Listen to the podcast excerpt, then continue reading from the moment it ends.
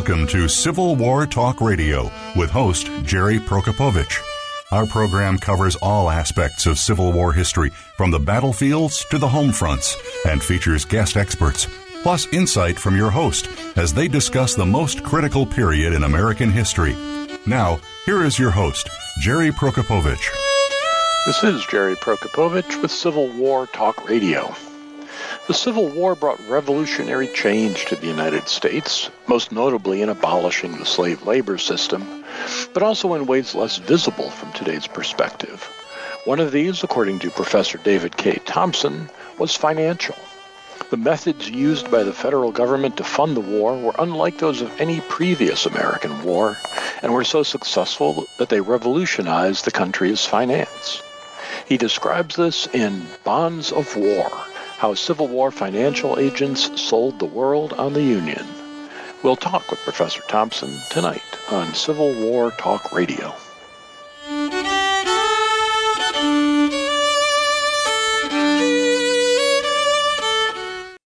Streaming live, the leader in Internet Talk Radio, VoiceAmerica.com.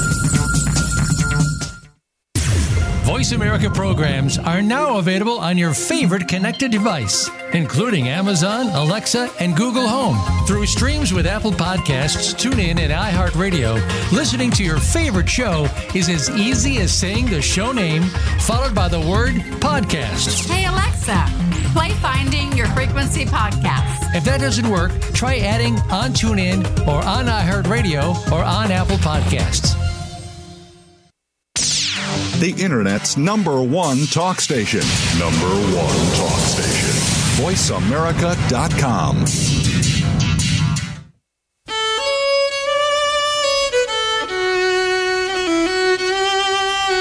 You are listening to Civil War Talk Radio. If you have a question or comment about our program, please send an email to prokopowiczg at ecu.edu. That's P R O K O P O W I C Z G at ecu.edu. Now, back to Civil War Talk Radio. And welcome to Civil War Talk Radio. I'm Jerry Prokopowicz, coming to you tonight from the usual location, the third floor of the Brewster Building on the campus of East Carolina University in Greenville, North Carolina home of the Pirates, who did not win last week, but are still having a good football season here in the autumn of 2022. But I'm not speaking for the Pirates. I'm not speaking for the school or for anybody else. And likewise, my guest speaks only for himself, as we always do on Civil War Talk Radio. Well, it is the autumn of 2022, the middle of November. Our history department here is looking for a new department chair. I mentioned this last week, and I'll throw it out there in case you're in the academic world and interested in a new opportunity. Our current interim chair has just released the schedules for uh, teaching in the spring, and I. Uh, well, they, have been out for a little while, but we're, we're confirmed. I discover I'm teaching four classes this spring uh, which is a lot. Uh, that normally what a beginning assistant professor might teach, and I have been here 200 years now. Uh, but it was explained to me since the I'm teaching a Civil War course for graduate students and another one for undergrads, and I will teach them all in the same room at the same time. Uh, they'll all hear the same lectures and discussions, and then I'll meet separately once a week with the grad students. Uh, that doesn't count as two courses. That counts as only one. It's really one and a half, if you ask me. Uh, but uh, I applaud the interim chair for being willing to assign such a schedule, uh, knowing that I'm on the search committee for the actual chair hiring. Uh, if, if, the current chair wants to be a candidate, uh, they are not doing any currying of favor, and I, I applaud that moral rectitude on his part. Um, I also applaud East Carolina University for uh, announcement I saw today that uh, the university is entering a partnership with Mr. Beast.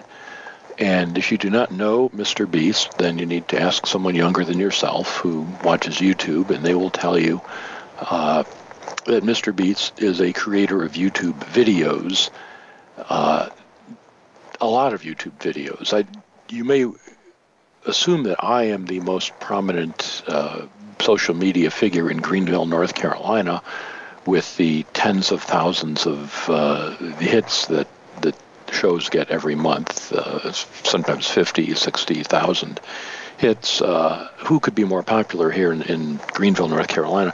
Mr. Beast is more popular. He has a YouTube channel with over 100 million subscribers. He is the most popular person on YouTube and has a big company that produces this content, 125 full-time employees, makes millions of dollars and gives much of it away. Philanthropy is a lot of what he does. He makes videos of giving his money away that are quite entertaining. Um, so uh, ECU has entered a, a, a, partnership where they're going to offer a certificate program to train people in creating videos on YouTube, uh, so that when people like Mr. Beast go to hire someone to work with them, instead of guessing if this person has any skills at all, that person can flash a certificate. So I took a course or series of courses at an actual university to train me in whatever it is uh, uh, that people do when they make YouTube videos. Uh, it, it's a forward-looking thing to do. It, has got me thinking: Is there some way I could cash in on this? Um, is there a certificate program I could start for the skills that I have, such as owning too many books, uh, talking about historical inaccuracies in movies while the movie is on? Uh, but most of you, I'm sure, have those same skills also. So uh, you wouldn't need to take the course. I'm not. I don't know if I'll be able to come up with something. Uh, well, as I said a moment ago, uh, Pirates lost last week in football. Game they could have won. Uh, my alma mater, Michigan, won again. They are still undefeated, heading toward uh, a collision with that team from Ohio, and uh, and so on. But we're not here to talk sports. We're here to talk Civil War, uh, not just today, and actually not next week either, because uh, next week is Thanksgiving here in the United States. No, no live show on November 23rd, but we've got a few more shows before the end of the semester. Uh, Brad Gottfried will be here on November 30th with uh, his new book comparing the Antietam and Gettysburg campaigns. Donna McCreary, an old uh, friend from the Lincoln world, a Mary Lincoln presenter, will present the distillation of her lifetime of study of Mary Lincoln in a book called Mary Lincoln Demystified. And uh, Gary Gallagher, well known to us all, will be back on the 14th of December to discuss his new edition of Bruce Catton's Army of the Potomac trilogy. That'll give us all an excuse to reread one or more of those delightful volumes, ending with The Stillness at Appomattox. So, lots coming up. We'll have great shows uh, in January. Hampton Newsome, among others, will be with us. And you can follow that all at www.impedimentsofwar.org, where, by the way, you can get a T-shirt, a Civil War Talk Radio T-shirt. I'm wearing mine right now, uh, one of mine, and since you're listening, you should be wearing yours. You should be dressed appropriately also. Uh, and with the holidays coming up, you should outfit everyone you know in Civil War Talk Radio gear or get them a coffee mug, or even if you are desirous of showing your support, uh, yet cheap as can be, you could just get a refrigerator magnet. Uh, all of these, go to impedimentsofwar.org, and there's a, a link to the commerce site where the merch, as the kids call it, is available uh, for Civil War Talk Radio. And in the near future, we'll have a new T-shirt. We'll we'll update the current version with a new image uh, for the year ahead. Maybe we'll get that out in time for the holidays, and you can have two Civil War Talk Radio T-shirts. Well, tonight's book, I want to say, uh, truly educated me on the subject of finance in the Civil War world, so much so that as I was reading it, feeling I began to understand how bonds work, that I went ahead and bought myself a Series I U.S. savings bond uh, this morning, actually. It was something I've been meaning to do for a while. I've got some funds in a money market account that were earning 0.0000001% interest. But I kept hesitating on actually buying a bond Uh, but by the time I finished reading Bonds of War by David Thomson, I felt confident enough to act. It's good this doesn't happen every week in Civil War Talk Radio. If I, you know, read books about Civil War medicine, for example, and then see if I can amputate someone's arm, that would not be good. But uh, but finance, yes, it, it worked out. Uh, hopefully. Uh, so let's find out what this book is about. Uh, again, the title is Bonds of War How Civil War Financial Agents Sold the World on the Union. Uh, David Thomson is the author. Professor Thomson, are you there? I am here, Jerry. Good evening. Good evening. And uh, see, David, do you, do you, go by Dave, David, uh, D-Man? I, I do both, to be honest. I, I, I, settled in this middle career of life on Dave. I feel like a bit more, but it's interchangeable. Well, well, well I'll, I'll, I'll flex back and forth then. Let, let's start with your background. I'm always curious about people's educational backgrounds, uh, and especially because uh, I, I, I gather that you were one time a polar bear of Bowdoin College. I was indeed, yeah. Once once upon a time, uh, from Maine originally, and, and went to Bowdoin College in Brunswick, Maine, as well.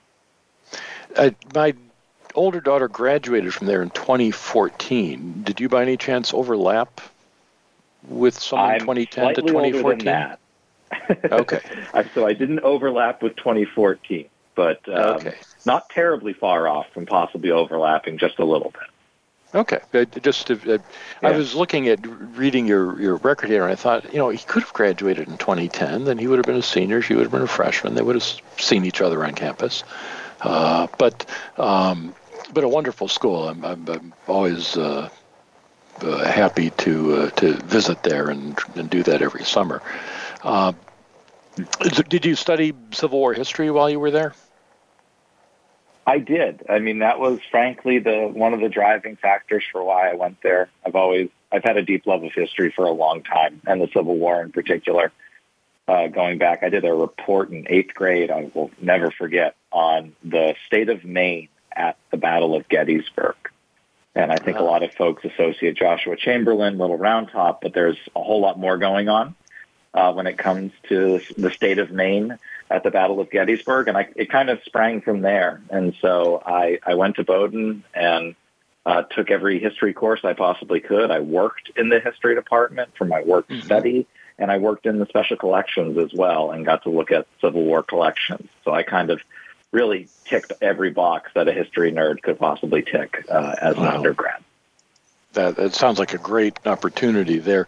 You're right about uh, uh, Chamberlain not being the only moment for me at, at Gettysburg. This summer, I, I uh, or this fall, I should say, I led a, a tour, uh, uh, the Stephen Ambrose Historical Tours tour called This Hallowed Ground, and we spent several days at Gettysburg. And there were uh, a couple of fellows from Maine, from from way down east, uh, down mm. at the Canadian border, and we made a point of going on the battlefield to spend an afternoon with them, uh, looking specifically for Maine related monuments and and uh, found a large number of them. It was it was a great, very pleasurable afternoon to spend with them and uh, uh, share their enthusiasm for for the state and for the uh, for its participation there.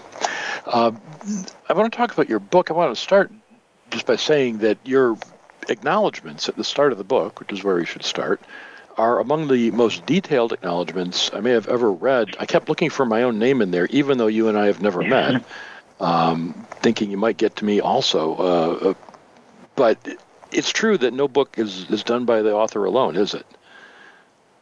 It, it is uh, very, very true. And I, you know, I to this day, there's one or two names that I know slipped through the cracks, and I can't tell you how many times I read that list over and over again mm-hmm. to make sure that I, I, I, I didn't omit someone.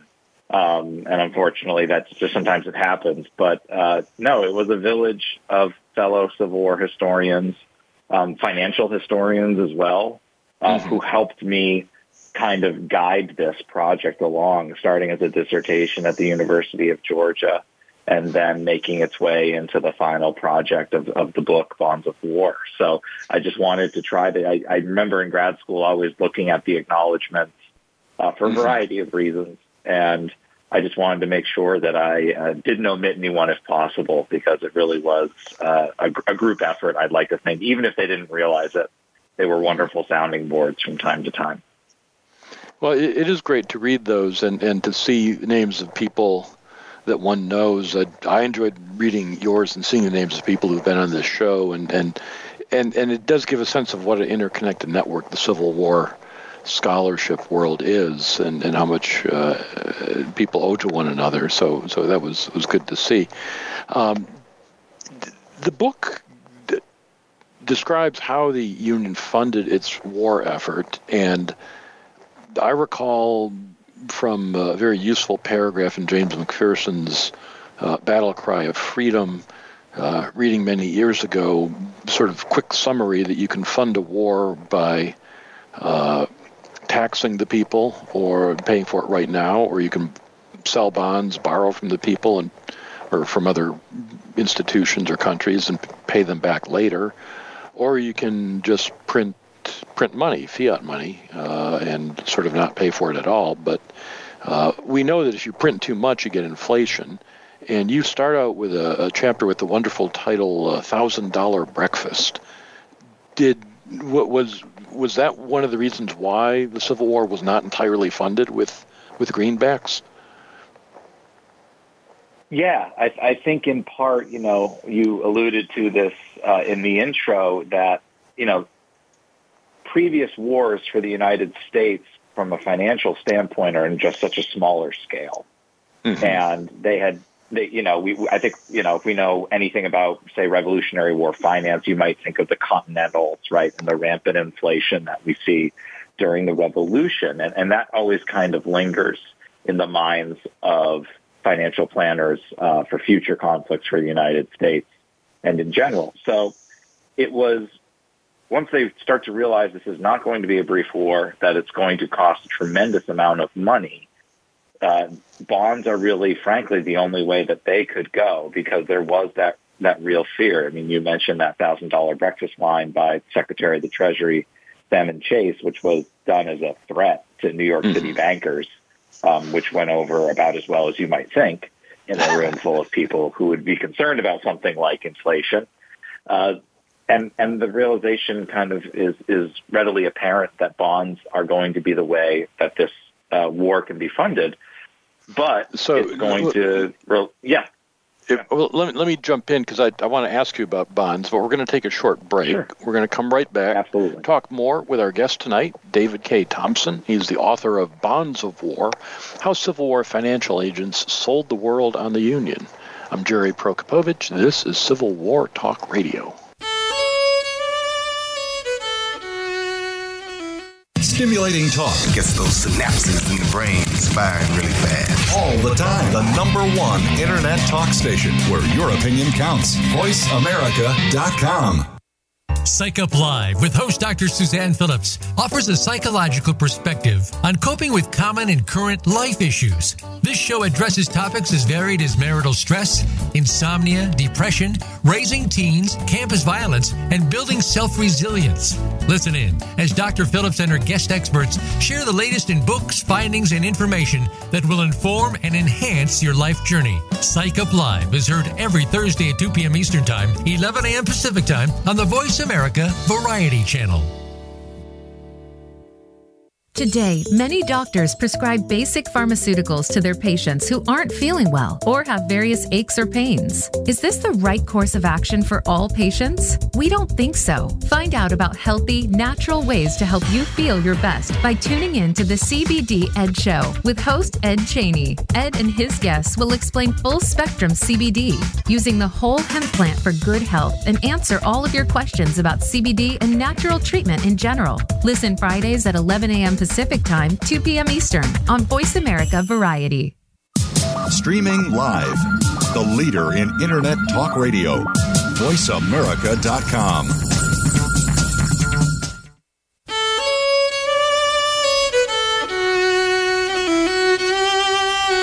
You are listening to Civil War Talk Radio.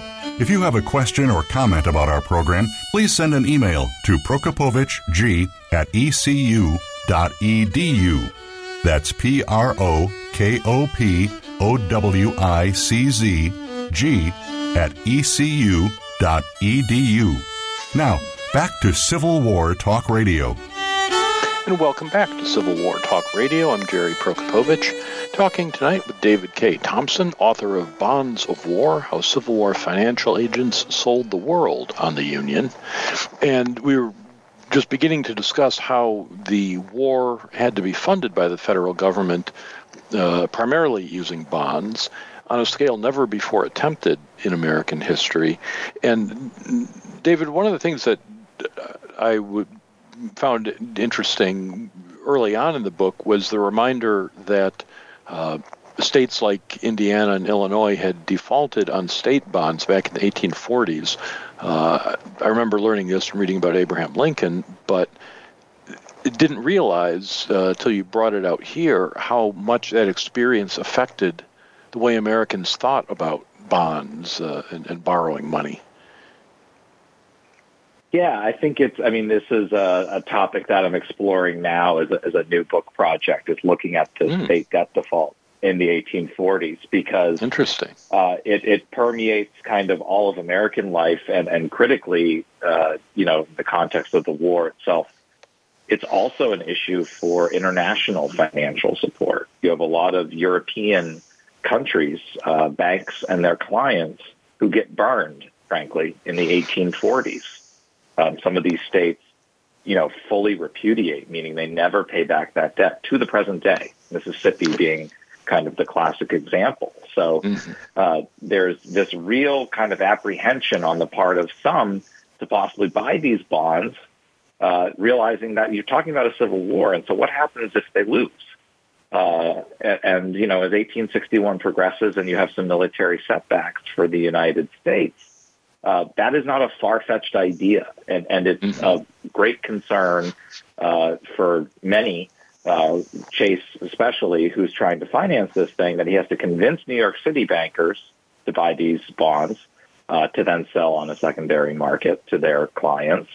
But also, those New York banks have deep ties to the South, so there's this mm-hmm. finance is an interconnected web, and I always like to view it that way. And everybody's kind of ensnared in this web um, whether they think they are or not, whether they're active investors or not uh, in the 19th century. And I think it plays a large role in kind of the pivoting that we'll see occur with the bond sales to, to the masses on a democratic kind of mass scale.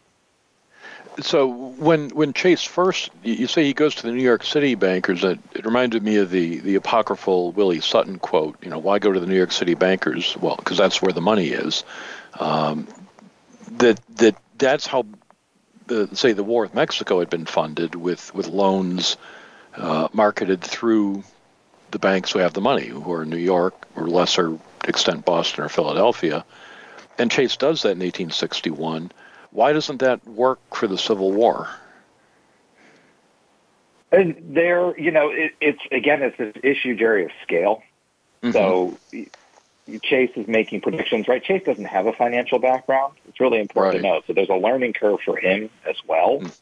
Uh, and he's, depending on who you read, he is amenable to feedback and, and advice on how he should be conducting himself, and at other times, uh, less so. Mm. But these New York City banks are only willing to contribute so much. Uh, and so they put in 50 million and then uh, they scraped together part of another $50 million commitment, and they had originally committed to 150 million in total. And by the third batch of 50 million, the New York City bankers, towards the end of 1861, say, you need to look elsewhere. Um, we're not going to put more money into this. Uh, again, there, there's concern. There's a bit of hedging, frankly. They're trying to figure out who might win this war. Uh, and what debt may or may not be honored on the other side of it. So you don't want to be too in indebted, if you will, mm. to one side that you think may not honor that debt.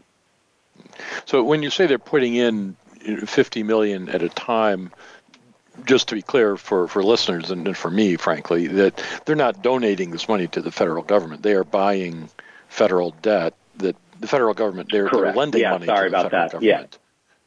So so they're yeah, lending this, this money. Yeah, this is not a gift. right. Uh, and there there is only so much. Uh, uh, when when we say money, we're talking about gold. That, that there is no yeah, national currency. Specie. Yeah. Okay. Correct. So by 18 by December of 1861, there's a, a suspension of specie payments. The banks stop paying out gold. It, that means they, they've lent enough of their gold reserves to the government. They don't have enough in their vaults that they're not going to give it to their own customers anymore. Is that correct? Correct. Yeah. And there's, I mean, in some instances, we have a couple of banks where that's very much the case. Like they literally don't have it anymore. In others, mm-hmm. they're just being cautious. But mm. uh, there is a sense on their end that their their reserves are reaching a point. Um, there there are certain federal regulations at this time in terms of specie reserve, um, but more importantly, there's state specie reserve regulations, mm-hmm. uh, and New York has a pretty high threshold. Uh, and so, if we're talking about New York banks being kind of important in all of this as they are, uh, they they are merely being uh, cautious as well. Um, and I'd like to think personally that this is also an effort on the part of these bankers who, by the way, have gone to D.C. They've met mm-hmm. with people on Capitol Hill. They've met with Chase and said, "You're doing this wrong." Uh, effectively, uh, mm-hmm. I think it's a it's kind of a a taunt towards Washington to say, "You figure it out. Ball's in your mm-hmm. court now," um, and trying to light a bit of a fire underneath Congress. So if if nothing is done, if the banks stop paying out gold, they don't have enough, and they don't have enough to give to, to lend to the government, then the government can't meet its debts, but also the economy itself slows down. People can't get capital out of banks to start businesses with or, or, or Correct. buy yeah, I mean, land. And, and effectively, yeah, by the end of 1861, the northern economy, the U.S. economy, is slowly grinding to a halt. So that is one reason why we have the Legal Tender Act. And I was sort of surprised reading your account how uh, how quickly Congress got on board with the economy grinding to a halt because there's no no nothing to exchange anymore. There's not enough gold in the vaults. Uh, it seemed like like this revolutionary step of having the government print green pieces of paper and say these will count instead of gold. Uh, people got on that pretty quickly. Yeah, I think uh, you know there there were certainly uh, politicians in the 1850s who had this aspiration already in place that th- this was something that they deemed as the future. Um, and what you see is members of Congress point to kind of the, you know the exigencies of war, right? They're going to use this phrase, mm-hmm. and that this is the means by which we can accelerate this process of creating in national fiat currency. As you point out, green uh, has the name greenbacks in the Legal Tender Act. And, mm-hmm. you know, it, it's important to my story, of course, but I think one thing we tend to overlook when we talk about the Legal Tender Act is that it also includes a fairly massive bond issue um, mm-hmm. of the of the 520 bonds. Uh, that that tends to get kind of lost in the shuffle a little bit, uh, and they're critically important um, because it's these 520 bonds that become the first, really, I would argue, kind of mass uh, sold uh, bond issue during the war itself. So, why are they called 520s? They're called 520s because the federal government can call them in, recall these bonds after five years, but they mature in 20 years. Uh, so the, the max out on them is 20 years out. So the 5 to 20 range is the year range, and so they start to be referred to as 520s. They have a 6% interest rate, uh, which is a fairly high interest rate yeah. when we're talking about sov- sovereign debt during this time period, um, about twice as much as you might see other nations uh, with in terms of interest rates. So it's a very appealing interest rate as well for those that would be in the know.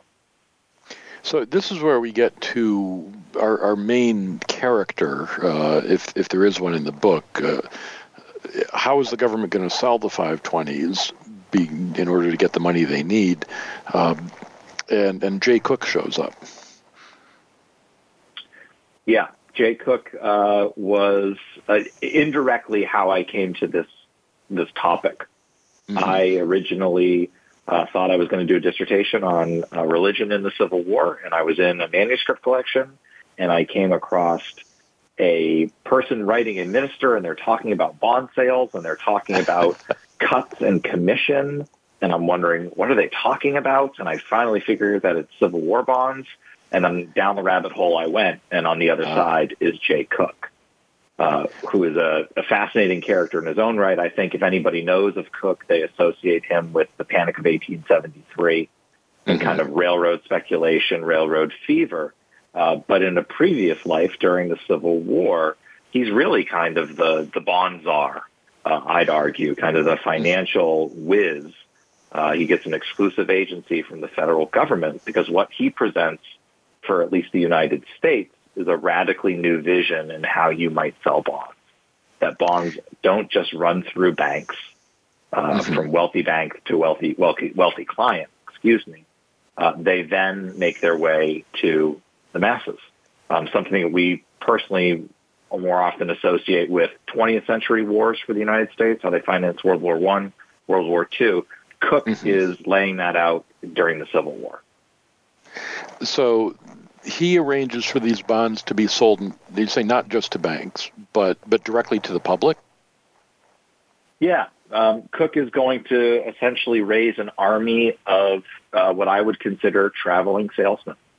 Hmm. Uh, by the end of the war, it's about 3,500 in total is our is our best guess in terms of the hmm. quantity of these traveling salesmen who are going to move from town to town um, some of them have deep ties to their communities. Uh, they are well respected, and they are the ones that pitch these bonds to the populace writ large. Uh, and they receive a sales commission as part of this process. They get a cut of what Jay Cooke gets from the federal government, which, by the way, is actually not that much money uh, in the grand scheme of things. And so his first test is this $500 million bond issue of 520s. And so uh, it takes a few months to kind of build up the infrastructure. But in mm-hmm. time, Cooke, who is a financial nobody, really, at the time of the war, he has a very small banking house in Philadelphia at the beginning of the war. He's going to build out this network. And he's going to rely on some other banking institutions to help him as well, but also this traveling salesman network and a huge PR campaign of really championing and, and calling on the people that one form of patriotism is investment. Um, and that you can actually make money off the war if you're doing something like investing. Uh, that's uh, just akin to having someone go and fight in the war. Um, profiteering on things like shoddy rifles, right, very much frowned upon during the war. Mm-hmm. But quote unquote profiteering if you're giving money to the federal government to help finance the war uh, in his mind is justified, and he kind of cultivates this this rationale behind it. The the advertising fascinated me. I mentioned in the introduction I bought a savings bond today, yeah. and I'm looking at the website and reading the frequently asked questions and trying to make sure I'm doing the right thing and I understand how this works. And then I'm reading your book, and he's got a pamphlet that's basically a frequently asked questions pamphlet uh, yeah. or the farmer, you know, well, how how much money yeah. do I need to get started? You know, can I redeem it? How how does the interest work? All the same things that I wanted to know in the 21st century before investing in the U.S. government. And here's Jay Cooke answering them for farmers in 1863. It was brilliant. Yeah, and I mean, full disclosure, the farming one he actually creates. It's fictional. Um, oh yeah, but yes, there are I, other stories. Right. yeah, there are other stories that he will uh, convey and relay to the mm-hmm. public that are real. We actually have the letters of people writing into him. You know, I pooled mm-hmm. together money with my friends in rural Michigan and, and we went and bought bonds and we did it because it's the right thing to do and it's a way to support the Union um, in the war uh, against the Confederacy and things like and and you, you know some of them I'm rolling my eyes thinking I don't know if this is real and then I come across the actual letter and I say okay well this one actually is real um, you know, this is not Cooke kind of manufacturing this. Um, and it really is Cooke, by the way. For the first half of the war, mm-hmm. we say PR and public relations. It's him. He has one guy who helps write copy with him. But after that, it's only in the back half of the war that they hire a firm in New York City to kind of take over the marketing of these bonds. Wow. Well, the uh, I mean, this is just a, a fascinating story. When you say you found the letters, that was a question I wanted to ask uh, about uh, the evidence that you present for the, the bonds being bought by very small investors. What was what was the minimum investment someone had to make? So you could buy a bond for fifty dollars okay. at this time, which is still nothing to snuff at, right? Your annual income for an American at this time is a little over three hundred dollars is the average mm-hmm. annual income. Mm-hmm. Uh, but you could also finance them, so you could purchase a fifty dollar bond, typically with ten installment payments, uh, in order to make it more affordable. Mm-hmm uh, for you and, and to actually make it so that the masses, quote unquote, are buying these things. Uh, and you know, one of the, the richest sources that I had was from the National Archives. There's an mm-hmm. organization called the Bureau of the Public Debt, where all the bond registry information is kept. Uh, and all that material, it's 714 volumes. All of them are at the National Archives in College Park, Maryland. And I feel like I've looked at all of them uh, at one point or another. Well, I mean, it shows the detail in the book, and, and listeners, it's not a, it's this book is not a 714 volume uh, work. This is uh, 200 pages of text approximately, which you mentioned, uh, Dave. This was a dissertation originally, and uh, it's just been a wonderful turn in the dissertation world in the last 20 years to stop writing 500 page dissertations and start making them, uh, or at least books that come out of dissertations, and make them at a level where somebody can actually read them and, and still lead a life. Um, uh, this is a very accessible book for one on a topic that people might consider technical. Uh, so we're going to talk more about this and about what happens in the rest of the war with Jay Cooke and the uh, funding of the American war debt. Our guest tonight is David K. Thomson. He's the author of Bonds of War How Civil War Financial Agents Sold the World on the Union. I'm Jerry Prokopowicz. This is Civil War Talk Radio.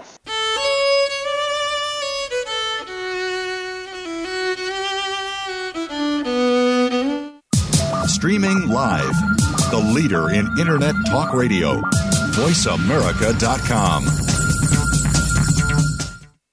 Tune in to the Voice America Variety channel on the Voice America Talk Radio Network. Voice America Variety broadcasts a diverse array of topics, reaching a global community. Our experts come from all walks of life, and the topics they discuss are everything from current events, arts and entertainment, leadership, parenting, relationships, self improvement, career advice, and a variety of other topics. Check us out today. You're sure to find something of interest. Voice America Variety. Talk on today's hot topics. Have you friended us on Facebook yet? Why not? Just go to facebook.com forward slash voice America or search for the keywords voice America. Once you are part of our Facebook network, you'll receive daily messages about what's happening with our shows, this week's featured guests, and new happenings at the Voice America Talk Radio Network. And you can add your voice to the always active discussions on our timeline. Just go to facebook.com forward slash voice America or search for voice America. Stimulating talk gets those synapses in the brain firing really fast. All the time. The number one internet talk station where your opinion counts. VoiceAmerica.com.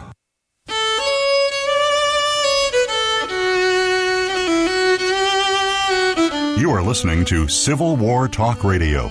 If you have a question or comment about our program, please send an email to prokopowiczg at ecu.edu. That's P R O K O P O W I C Z G at ecu.edu. Now, back to Civil War Talk Radio. And welcome back to Civil War Talk Radio. I'm Jerry Prokopowicz, talking with David K. Thomson, author of Bonds of War How Civil War Financial Agents Sold the World on the Union. I'm sitting here in the office that used to be occupied by my colleague Chuck Calhoun, who spent 10 years writing a book on the presidency of U.S. Grant, easily the best book on that topic, should have gotten him a lot of national attention.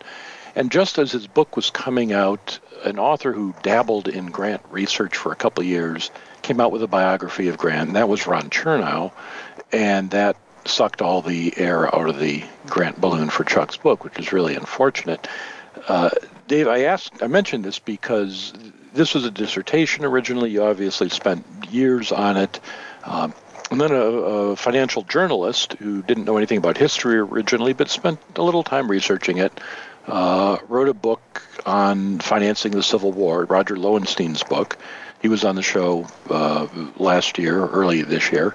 It's a fine book, uh, sort of an introduction, but uh, one of the reasons I was determined to have you on the show was that just seemed so unfair. You, you, you work all this time, and then somebody with connections in the financial journalism world, so he can get interviewed everywhere, comes out with a book on a related topic. Um, I, I, don't like when people ask the question, "How did that make you feel?" Because we can all tell. uh, so I, I, won't ask that question, uh, but I'll, I'll, just say, uh, "How did you find out about that?" So Roger emailed me a couple of years ago asking uh-huh. for uh, a copy of a article that I wrote for the Journal of the Civil War Era, mm-hmm. which is it, it it portions really of a couple different chapters in the book itself. And so I sent it to him, and um, that was really the extent of my conversation with him ab- about it. And then. Mm-hmm.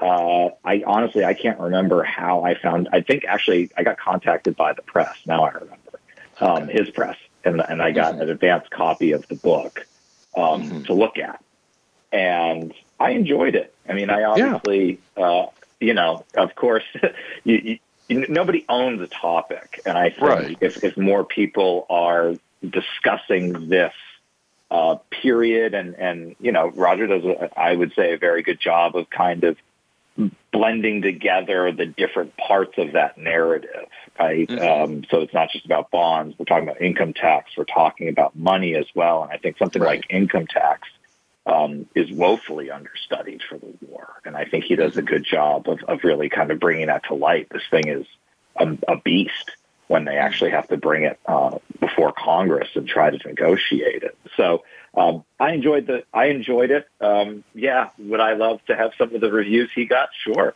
um, and uh, that, goes without saying. But um, you know, it's a, it's a good book, and I think if again, honestly, if more people are looking at Civil War finance and it's not just shuddering and going, "Oh no, it's numbers," um, but realizing that there's some people I think that's more important. And I and I know you know mine is a little different as well um, right. particularly with something like the international dimensions of the war that I get to in quite a bit of depth. So I think we actually complement another quite well. Well, I think that is an extremely gracious answer. Um, my doctoral advisor once said to me, "You don't want to have the first book on the topic; you want to have the best book." And and your book will certainly have legs. Scholars will use this for many years. Uh, it, it really tells an important story. Uh, and one of the elements of it that you just mentioned is a foreign investment. Uh, everybody who writes when or when we read bits about bonds and sales in the Civil War, we think of American farmers and uh, you know homemakers buying a bond with their their milk and egg money. But you point out that a lot of the bonds are purchased overseas.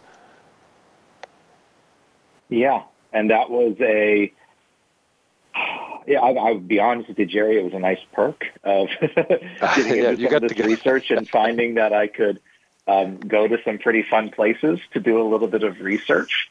Um, mm-hmm. And boy, going down some of these rabbit holes. I mean, some of the financial archives that exist in Europe um, are truly exceptional that the banks have managed to hold on to.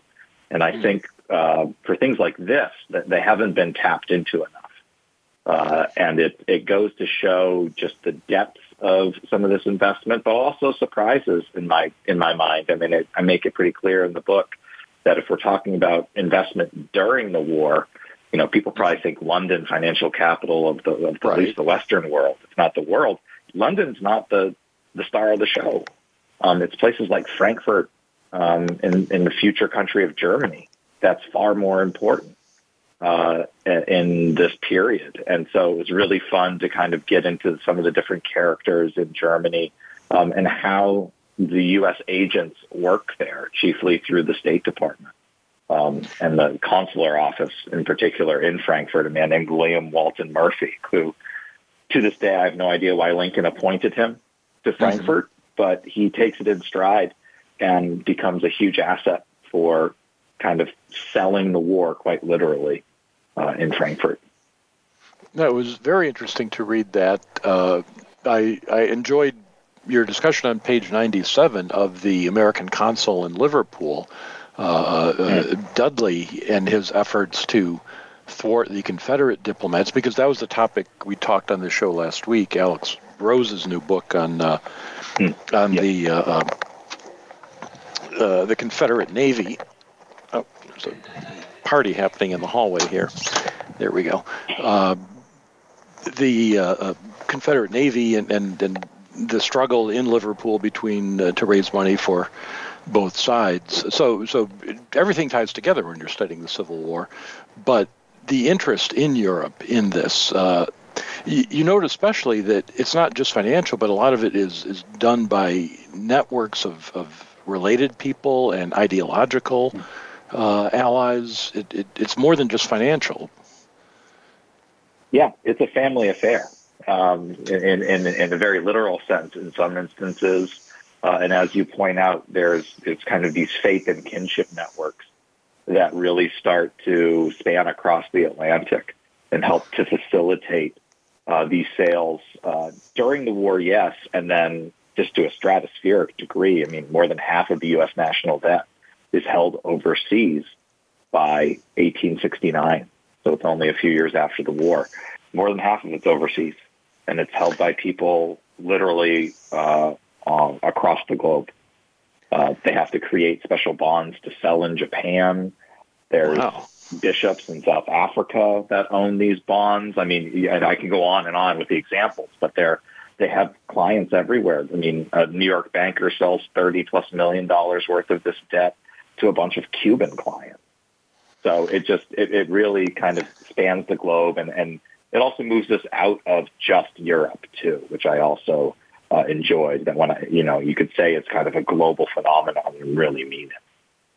And, and that is interesting because you know we there's increasing scholarly interest in, in making global comparisons and, and looking at things that are happening in wars of national unification, not just in the United States but in Europe uh, and in Asia, and and so you see more of that. But this literal financial connection of people in other countries investing in United States debt uh, during and after the war, uh, you know, was eye-opening uh, to me. The uh, the mention of a national debt is another interesting thing you discussed because there were times during the 19th century when the United States has no national debt; they paid everything off, and when people simplistically think the government is like a family, you think, well, I want to be out of debt. I want to pay off the mortgage and pay off the car, and that's better than owing money all the time.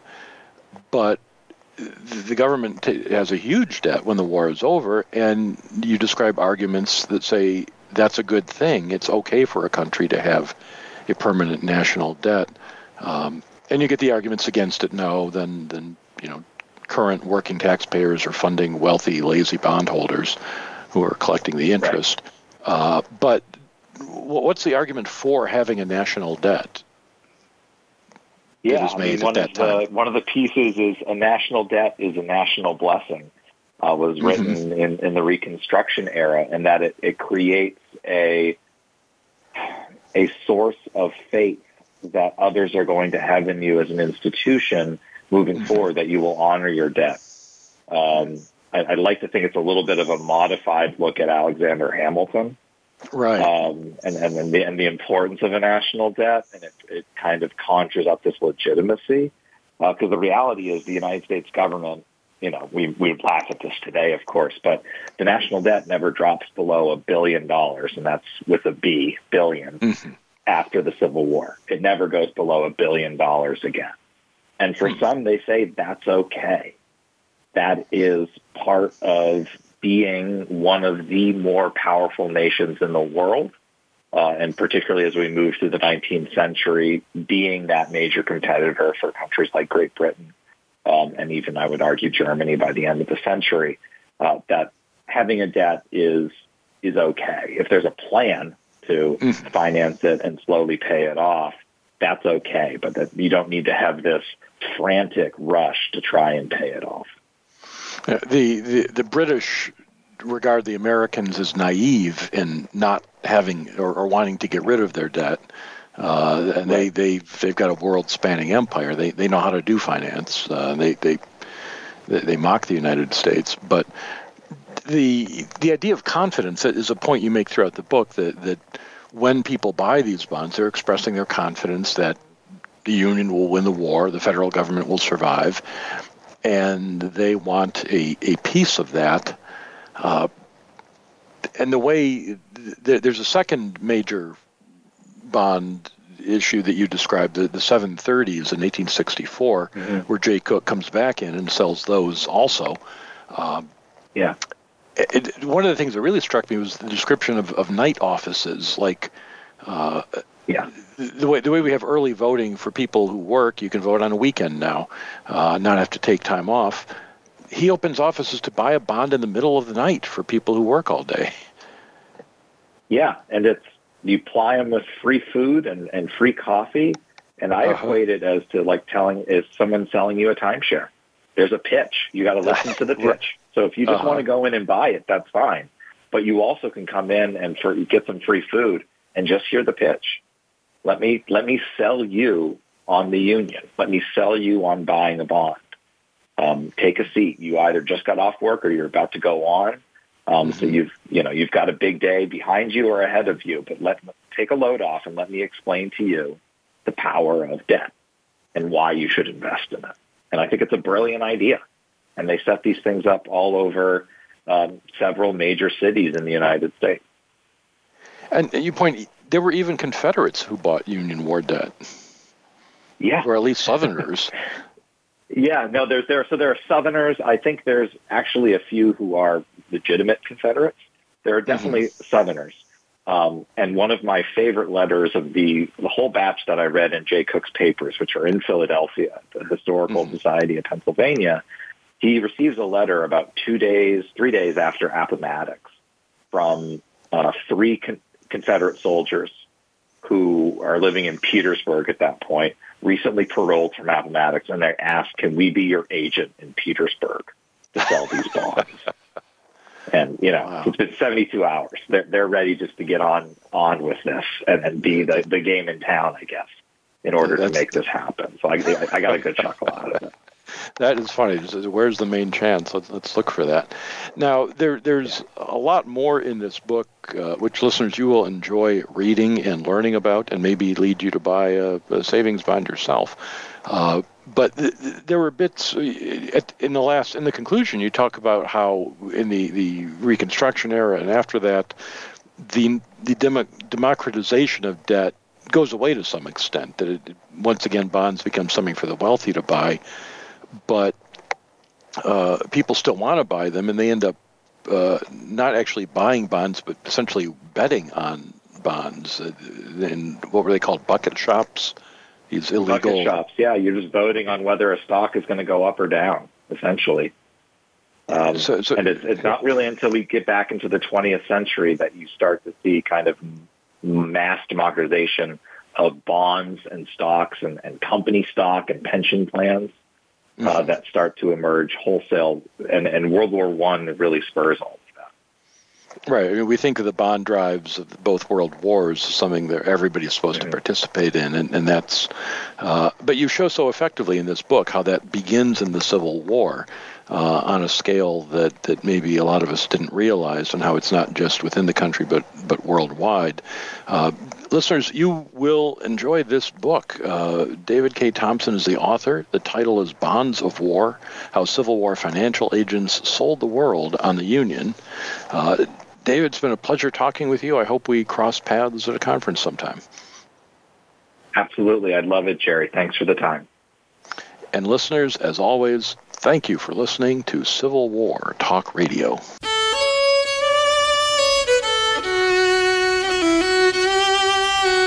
Thank you for embarking on a part of American history this week.